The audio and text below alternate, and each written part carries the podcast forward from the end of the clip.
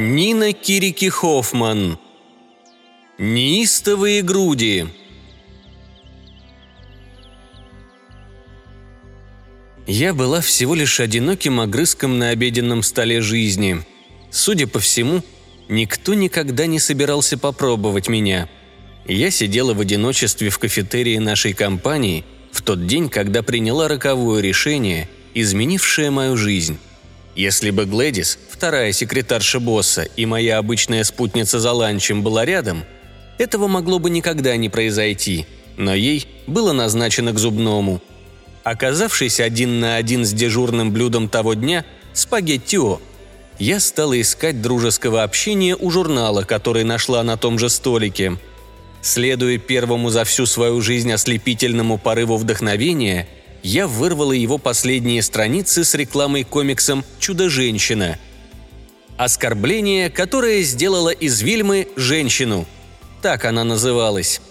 Там была нарисована узкобедрая плоскогрудая девушка, закопанная в песок и покинутая своим дружком, который уходил вслед за грудастой блондинкой за край страницы, оставляя девушку одну в компании крабов. Спустя какое-то время Вильма выкопалась, пришла домой попинала стулья и заказала брошюру «Шарлотты Атлас» «От воблы до пышечки за 20 дней, иначе мы возвращаем деньги». Вильма прочла брошюру и отрастила себе груди размером с буханки. Она вернула себе своего дружка и отплатила ему, заставив жестоко ревновать, поскольку, кроме него, подцепила еще несколько сотен других. Подражая примеру Вильмы, я тоже заказала брошюру вместе с прилагавшимся к ней оборудованием. Когда моя брошюра и тренажер розового телесного цвета были доставлены, я ощутила смутное беспокойство. Текст брошюры в нескольких местах оказался расплывчатым. Некоторые страницы повторялись, других не было вовсе. Чувствую, что весьма нехарактерный для меня порыв энтузиазма может выветриться, если я стану тратить время, требуя заменить брошюру – я погрузилась в описанные там упражнения, которые смогла расшифровать, и ревностно выполняла их на протяжении требуемых 20 дней. Мои груди расцвели пышным цветом. Мужчины на улицах одобрительно свистели мне вслед. Ребята в нашем офисе поднимали головы от бумаг, когда я рысцой пробегала мимо. Я чувствовала себя как пальма, впервые опыленная вручную – я начала получать пачки записочек с приглашениями на свидание. Меня лапали, меня ублажали, со мной забавлялись. Я испытала на опыте кучу вещей, о которых до этого только читала. И по большей части все это мне понравилось с первых же нескольких раз. Пустыня, в которой я провела всю свою жизнь, исчезла.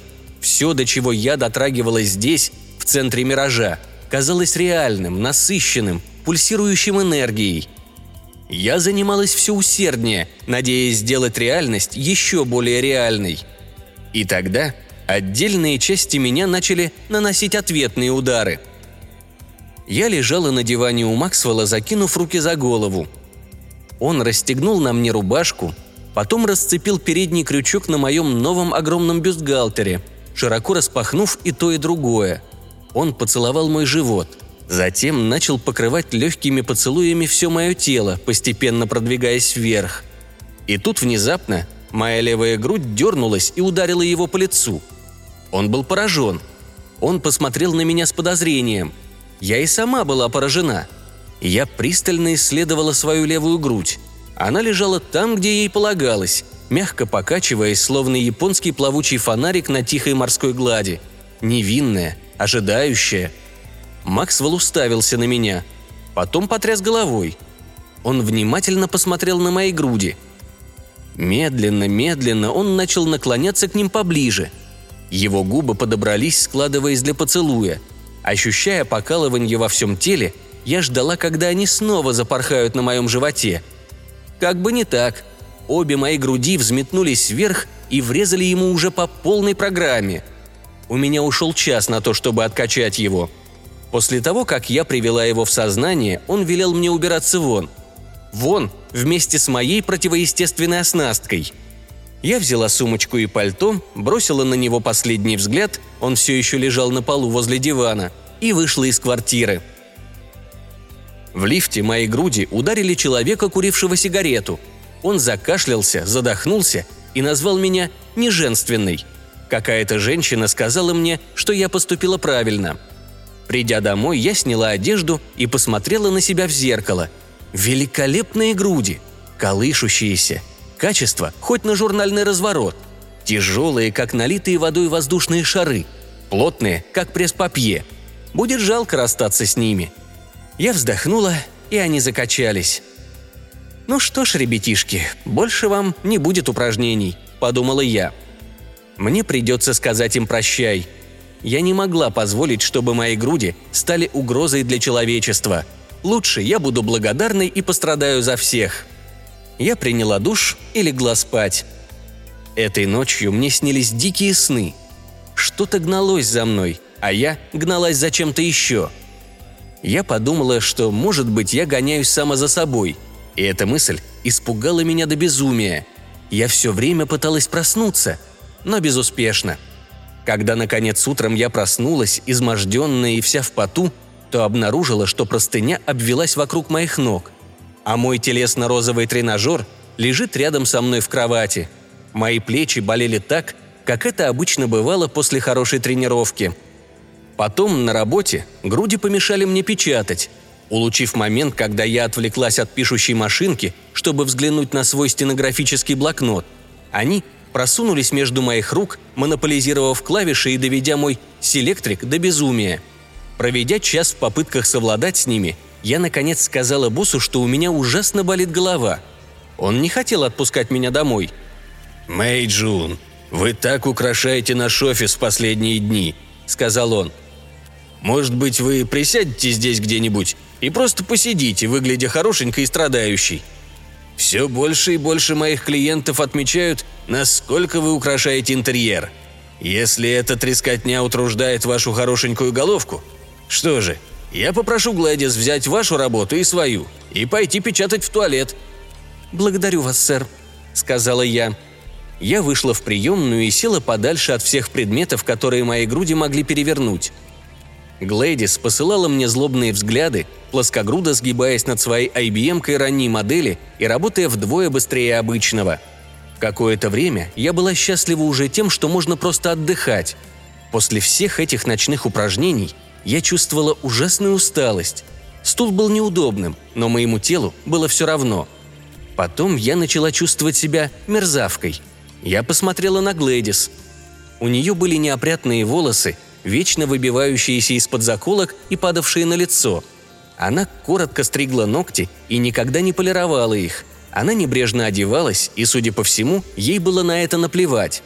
Она напомнила мне то, как я сама выглядела двумя месяцами раньше, до того, как мужчины начали интересоваться мной и давать мне советы о том, что мне носить и что делать со своими волосами. Мы с Глэдис больше не ходили в кафе вдвоем. Теперь я обычно обедала с клиентами босса. «Почему бы тебе тоже не сказать боссу, что у тебя болит голова?» – спросила я. «Здесь нет ничего, что не могло бы подождать до завтра». «Глупый ты! Он же меня уволит! Я ведь не могу потрясти перед его носом своими женскими прелестями, как ты! Мэйджун, ты обманщица!» «Я не хотела никого обманывать», – сказала я. «Я ничего не могу с этим поделать. Я посмотрела ей в лицо, чтобы понять, помнит ли она, как мы обычно разговаривали за ланчем. «Гладис, взгляни-ка сюда». Я вернулась к своей машинке и стащила чехол. Не успела я вставить бумагу, как мои груди выскочили вперед и приземлились на клавиатуру. Я выпрямилась, отклонившись подальше назад. Потом попыталась напечатать дату в верхнем правом углу страницы. Плюх, плюх. Без шансов.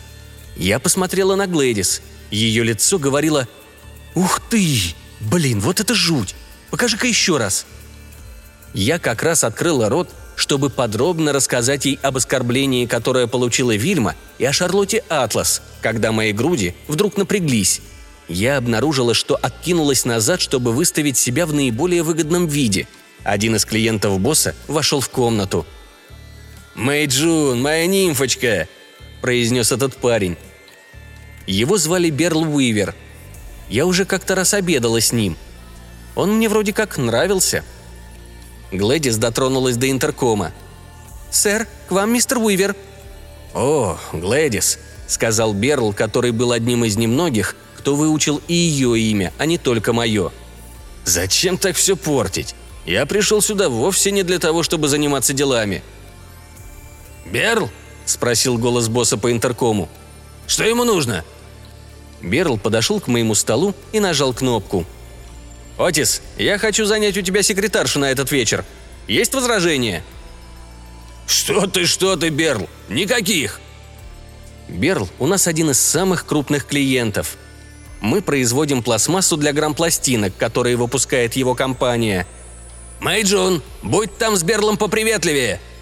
Берл нажал для меня кнопку интеркома. Я наклонилась к микрофону настолько близко, насколько смогла достать. «Хорошо, сэр». Я поднялась с места, ощущая жуткий мандраж.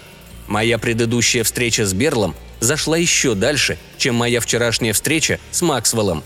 И вот теперь, когда мои груди претендуют на независимость от моего тела, как я могу быть уверенной, что обойдусь Берлом приветливо? Что, если из-за меня компания потеряет своего лучшего клиента? С грудями, выпеченными впереди меня, словно собаки, напавшие на след. Я вышла вслед за Берлом из офиса, улучив момент, когда я закрывала за собой дверь, чтобы бросить Глэдис скорбный взгляд – она ответила мне страдальческим кивком. «По крайней мере, здесь есть хоть кто-то, кто на моей стороне», – думала я, заходя вместе с Берлом в лифт. Я попыталась скрестить руки на груди, но груди отпихнули мои руки прочь. Знакомое чувство беспомощности, памятное мне по тем временам, когда я еще не заказала эту брошюру, нахлынуло на меня. Разве что теперь я больше не чувствовала, что моя судьба лежит на коленях богов – нет, моя судьба находилась в руках у моих грудей, а они, судя по всему, были решительно настроены выбросить ее на помойку.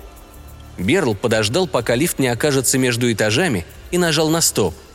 «Смотри, Майджун, вот мы здесь подвешены в пространстве», — сказал он. «Как ты думаешь, удастся нам встряхнуть этот гроб так, чтобы он свалился вниз? Хочешь попробовать? Как ты думаешь, мы хоть заметим, когда он ударится одно?» С каждой фразой он подвигался ко мне все ближе, пока в конце концов не оказалось, что он расстегивает молнию на спине моего платья. Я улыбалась Берлу и думала о том, что сейчас произойдет. Я чувствовала себя заинтересованным зрителем на спортивном состязании. Берл стянул с меня платье до пояса.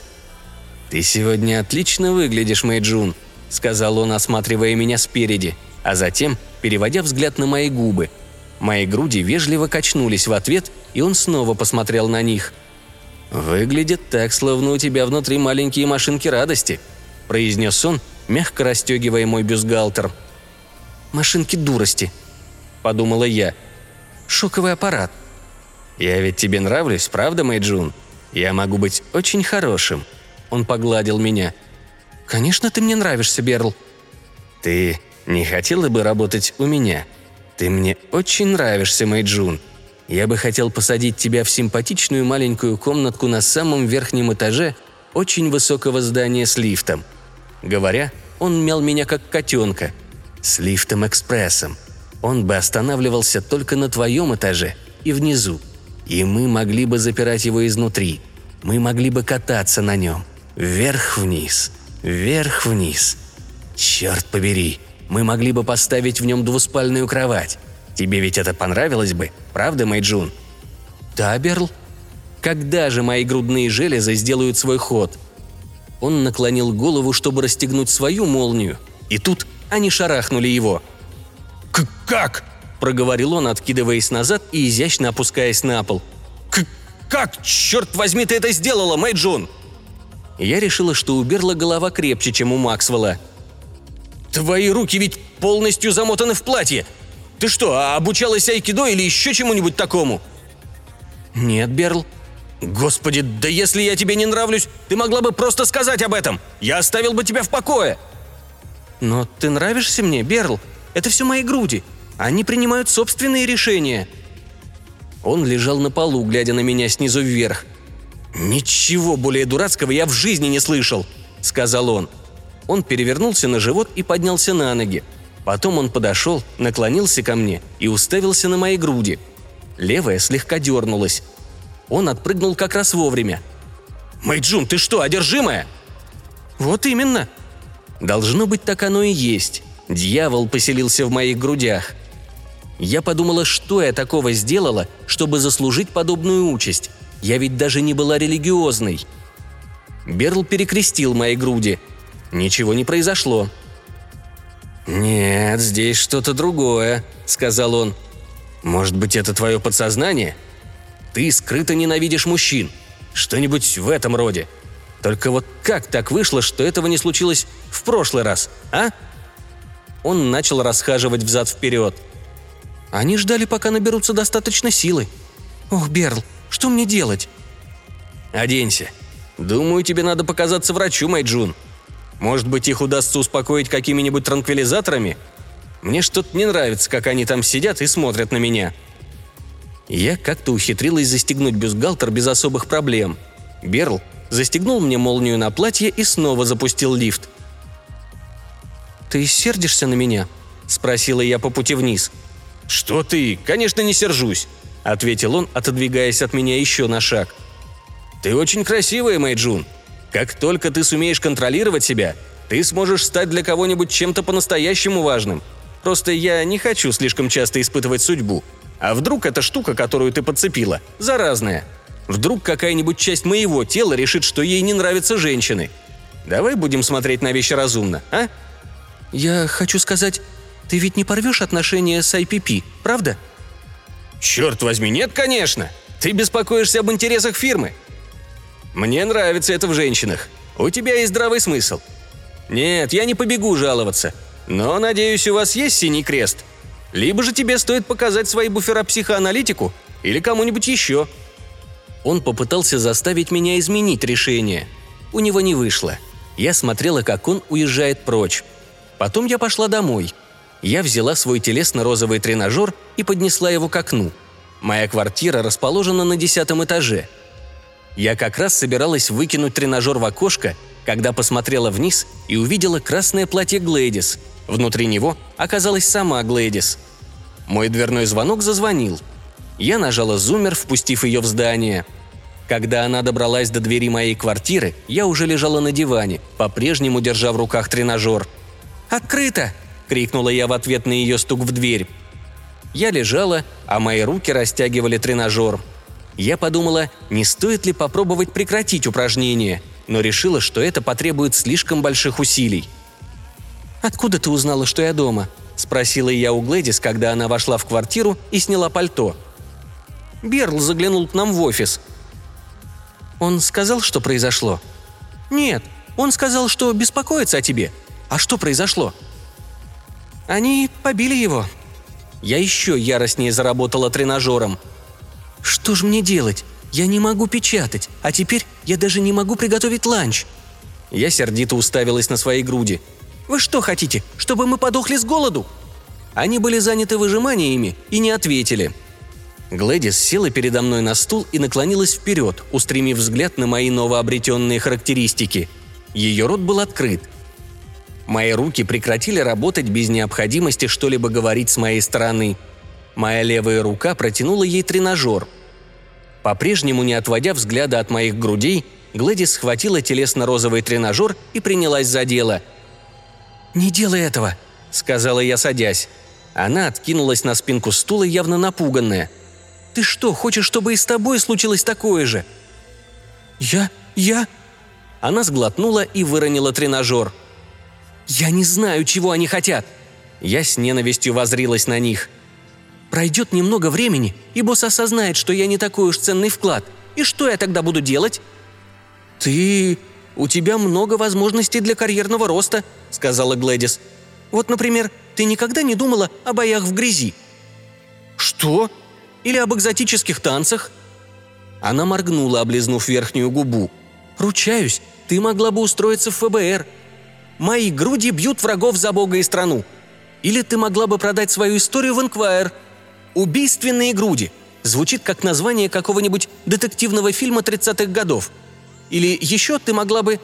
«Замолчи», — сказала я. «Я не могу больше этого слышать». «Прости», — проговорила она спустя минуту. Она поднялась и налила нам чаю. Мы сидели, прихлебывая чай, когда у нее случилось новое прозрение. «Чего они хотят?» Ты ведь сама об этом спрашивала. Для чего вообще нужны груди?» «Для секса и для детей», — ответила я. Мы посмотрели друг на друга, потом отвели взгляды.